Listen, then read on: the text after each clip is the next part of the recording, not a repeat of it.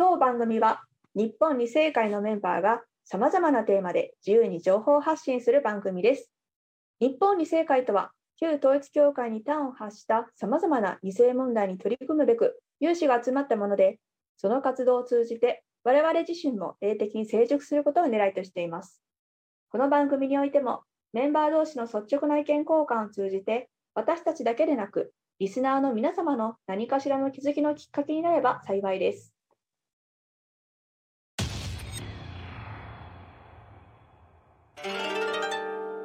日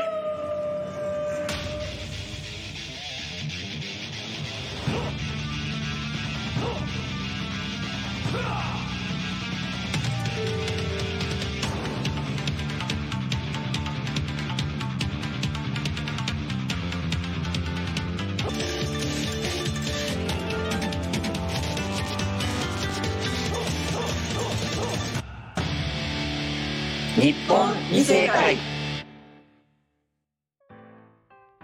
皆さんこんにちは。日本二世会公式ラジオですね。今日は第11回目になるかちょっとまだわからないんですけども、え、ー、と先日6月18日に行われた信者の人権を守る2世の会主催の公開シンポジウム第2回の公開シンポジウムに私楠木と、えー、カズくんで二世会の、まあ、代表というかね参加することができたのでえっ、ー、と、その時の内容と、今日はですね、実は全員揃って収録になります。これは今までにないパターンの収録なんですけれども、皆さん、ね、会場に来れなかった3人はリアルタイムで見たのもいますし、後からちょっと追っかけで見たのもいるんですけど、それぞれね、見てもらってた上で、第2回のシンポジウムの感想などをラジオを通してね、共有していけたらいいかなと思っております。今回ね、第2回のシンポジウムのテーマは、2世と有識者による反日カルト批判についての考察ということで、ゲストも迎えながらやっておりましたね。カズくんとかね、実際現地で参加して、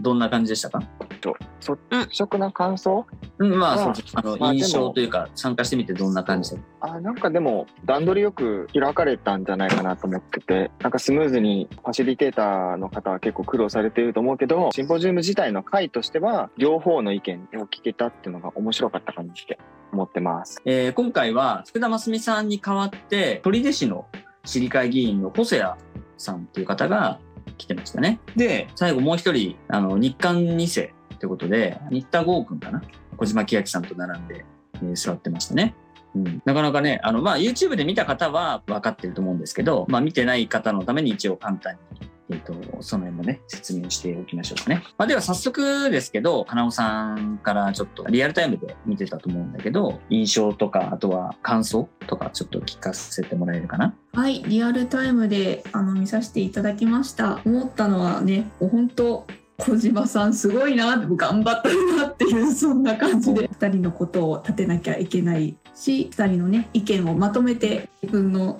素直な気持ちもそういうのも話せてて本当難しい立場をあのよくやったなと思ってただただすごいなって思いながら見てましたね。まあでもよくやってるよね第1回目から引き続きね、はい、あの時間も完成しながらね。うんそうそうね、うん、素晴らしかったです。ね、はい。じゃあ次ハンさん何かあの視聴した感想などあればどうですか？はい。私は後から YouTube で 視聴したんですけど、はい、あ今回のテーマが統一教会は反日なのかっていうところで私そういう目線でちょっと聞こうと思ってたんですけど、うんうん、あれあれコメンテーターにあの統一教会の教義に詳しそうな人いないなっていうところからまず疑問があり、うん、なるほどね、個人的にはその天皇をどうかこうにかしろみたいな見言葉を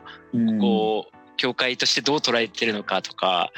うん、そういった話ちょっと聞きたかったなっていう本音はあったんですよね。はい。まあ、この辺結構ツイッターのタイムラインとかでもなんかその辺突っ込んでるところとかあったかもしれないね。私も全部はフォローしきれてないんだけど、確かに私も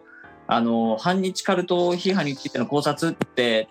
テーマ、タイトルつけてる割には、統一教会の反日カルト批判、統一教会イコール反日カルトっていうところの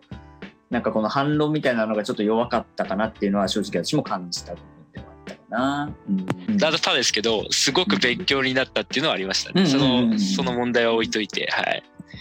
あの日韓問題どう捉えるかみたいな題名だったらすごくいい回だったなと思っていてちょっとこれがね、あの多分まあキャッチーなものっていうところで反日カルトとかっていうワードをつけたりしたのかもしれないよねもしかするとね。でも内容を考えたらちょっとタイトルとはちょっとタイトルはそぐわなかったんじゃないかっていうのは確かに一つツッコミどころとしてはあったのかもしれない。まあ、これは本当に我々日本に世界として、まあ、率直に感じたことなので、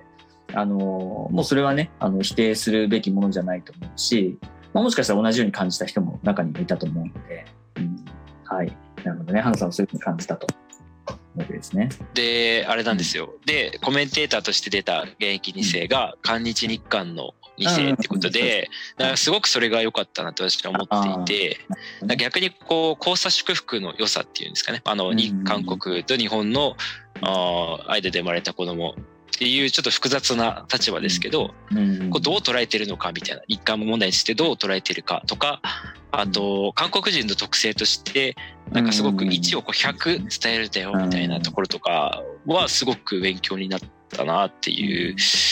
ところでしたね。はい、でなんかこう本当教会内部でもタブー的ななんか言いづらいことをズバッと言ってくれて、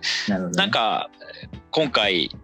徳永弁護士とか結構現役の一世世代がこう注目している人物が何て言うんですかね。こう日本の捉え方っていうんですかね。日本はこういうこといいことしてきたんだよみたいなことを言ってくれたおかげでなん。かシック内にだいぶ響いたん。じゃないかなってああれ日本って韓国に対してすごく悪いことしてたって原理とかこう勉強してったつもりだけど、意外とそうでもない部分があるのかもっていう問題提起をしてくれたと私は思っていてなんかそう今いい影響があったんじゃないかな。結構ビューも稼げてると思うのでいっぱい何ていうんですかね内部でもそういった考えを持つ人が増えたんじゃないのかなっていう意味ではすごく意味のある回だったと私は思いましたね。なるほど。次は猫さん。はい。まあ、確かにその徳永弁護士が言っていたように、この事実を一世がきちんと知るっていうのはいいことだったのかなと思います。あの私もまあ実際自分の母親と喋っていた時に。あのそういうことを知らないんですね。日本が韓国を統治していた時にどういうことをしていたのかとか、あのハングルを日本人が広めたことであるとか、そういうなんだろうね。そのえー、ちょっと言葉が出てこなくなっちゃった、えー、治水であったりとか、うん、その学校を整備したりとかっていうのをやっぱりその日本が統治していた時にこうインフラ整備というかねしていったっていう話を本当に知らないんですよね。うん、で私がその話を母にすると「え本当に?」みたいなことを言われるんですよ。で本当にって疑うんだったら自分で調べろって言ってこう 勉強しろ 勉強しろって言って話をしてきたんですけれど、まあ、やっぱりそうやって知らない方もすごく多いしそういう意味ですごく知れる機会としては良かったのかなと。徳永弁護士の話聞いてて私思い出したのはあの読ん私実際読んだことはないんだけど実はあの百田直樹さんの書いてるあの今こそ韓国に謝ろうっていう本があるんだよね。読んだことある人いる？ないです。ないか。そうそうないけど知ってます。知ってるよね。知ってるんだ。まあ割と有名なというか、あれなんだけど、まあ皮肉ってるんだよね。韓国がいろいろ日本に対してほら謝罪しろだなんだとかって言って絡んでくるけど実際日本が韓国にしたことって今回徳永弁護士が指摘してるようにこう韓国にとってプラスになるようなことも結構あったんだよね。だけど、それに対して謝罪しろ、謝罪しろって言うんだったら、じゃあね、あの、ハングルを普及させてすいませんでした。奴隷を解放してすいませんでしたっていうふうにして、こう、今こそ韓国に謝ろうみたいな、その、逆に、その、向こうの論調に乗って、あの、日本はこんなことしてしまいました、申し訳ありませんみたいな、そういう皮肉を込めたタイトルと、皮肉を込めた内容の本を出してんだよね。うん煽ってますね。煽ってます。まあ、こう。いう。人じゃんだって。でもその論調思うのはやっぱりなんか全部引き合からして何をしてきたのかってやっぱフェアフェアじゃないじゃないですか今の状況を考えると。だから別にこういいことも悪いことも出してもいいんじゃないかなと思うから百田直樹さんのその本は結構なんか売れたっていうかわかんないけど、うんまあ、面白かったと思いますよ。まあ、百田直樹さんらしいなっていうらしい。感じ百田直樹はツイッターやんなければすごくいい人なんでね。と か そそんなのも思い出してね。だから徳永弁護士も割とそういうただ私ね今回ねあのシンポジウムで、えーと、取手市の市議会議員として細谷さん初めて私知ったんだけどまあ細谷さんと一緒にこうなんていうか別の角度からこのやっぱりね討論というかねそういう形をとって、まあ、シンポジウムだからまあ、公開討論みたいな感じなんだけど、それぞれ別の視点から、まあ、日本をある意味ね、擁護する立場と、あと韓国を擁護するような立場で、バランスが取れた形でやってたから、まあ、そういった意味でも、パネリストの2人っていうのは、あすごくバランスが取れたあの人選だったなっていうふうにはすごく思ったよね。ただやっぱりその最初の話に戻るけど、結局、反日カルト批判についての考察っていう意味ではちょっと弱かったんだけど、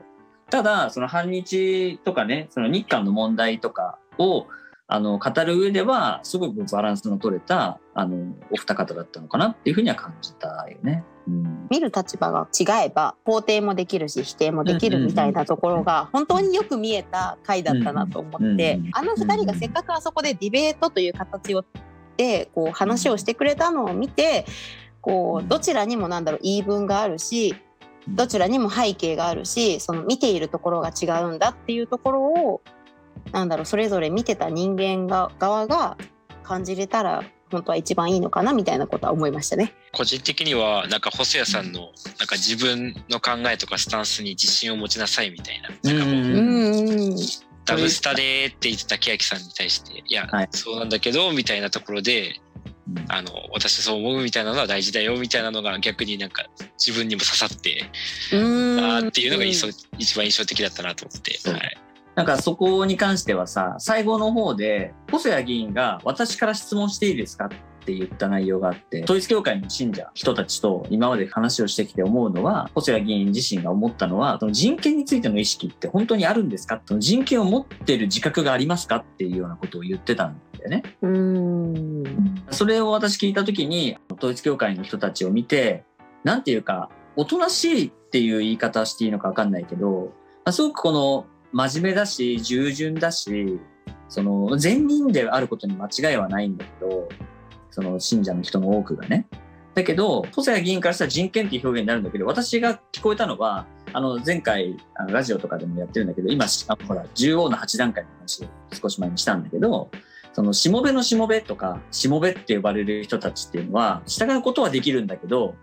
自分が例えばそういうふうにして、この非難とか、そういう矢面に立たされた時に、あの、自分自身が人としてちゃんと立ってるっていう、その誇りとかね、そういったものが持てないっていうのが、やっぱ一つ特徴としてあると思う。だ人権って人でしょ？で、しもべっていうのは人じゃない。だから、そういうところで細谷議員はそこを突っ込みたかったんじゃないかなって私は思ったんだよね。だから、しもべのしもべとかしもべで満足してるんじゃないですか？うちの言葉で言うとね。だけど、あの、皆さんにもちゃんと人権があって、それをね、あの、きちんとその行使するべきだっていうようなことを、多分その多くの信者の人たちと触れる中で、そういうものが足りてないっていうかね、そういうふうに感じて、細谷議員はああいう発言につながったんじゃないかなっていうふうに私は思った。うん、自己否定とか自己犠牲とか、うん、言葉をずっと言われ続けてきましたそうだね、うそうそうそう。なんかそういうことが我々の稼ぎになっちゃってる部分ってあるのかもしれないね。うん、じゃあ最後こうカズくん現場で参加しててちょっと感想とかなんか。いや感想。まあでも全体的な感想にはやっぱなってしまうんですけど、日韓問題の話がすごくこう、徳永さん、細谷さんの中でいろいろとこう思ってることをいいディベート式で話していたのは、単純にこう、やっぱりその歴史、まあ自分も含めてなんですけど、知らない側としては、すごくそのあのこんなこともあったんだやっぱり悪いところはあったけれどでもこういうところもあってっていうその歴史のお勉強にはなってよかったのかなっていうのはもちろんありました、うん、しそのなんかどっち側に立つっていうよりかはなんかこれをきっかけにあもうちょっとなんかそのなんか韓国側に立ちたいとか日本側に立ちたいとかっていうよりかはこの歴世界世界史のレベル世界史の大きな動きの中をなんかその日韓の問題だけじゃなくてそのもうちょっとこう枠を広げて世界のいろんな動きがあった上での日本がこういうふうに動いていったみたいな、そのなんかもうちょっとこう広がって見えるきっかけにはなったのかなって。だって日本だって自分の国を守るために韓国にいろいろとこう本当は日本だけで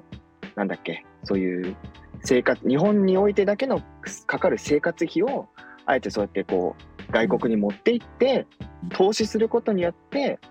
いろいろこう、まあ、戦争に向けて頑張らなきゃいけないっていう理由があったりとかするけどでも片やそれはまあ、日本のためでしょっていうふうにこう言われてしまうけれども、まあ、うん。まあ、そのいろんな理由はわかるんだけれど、うん、でもその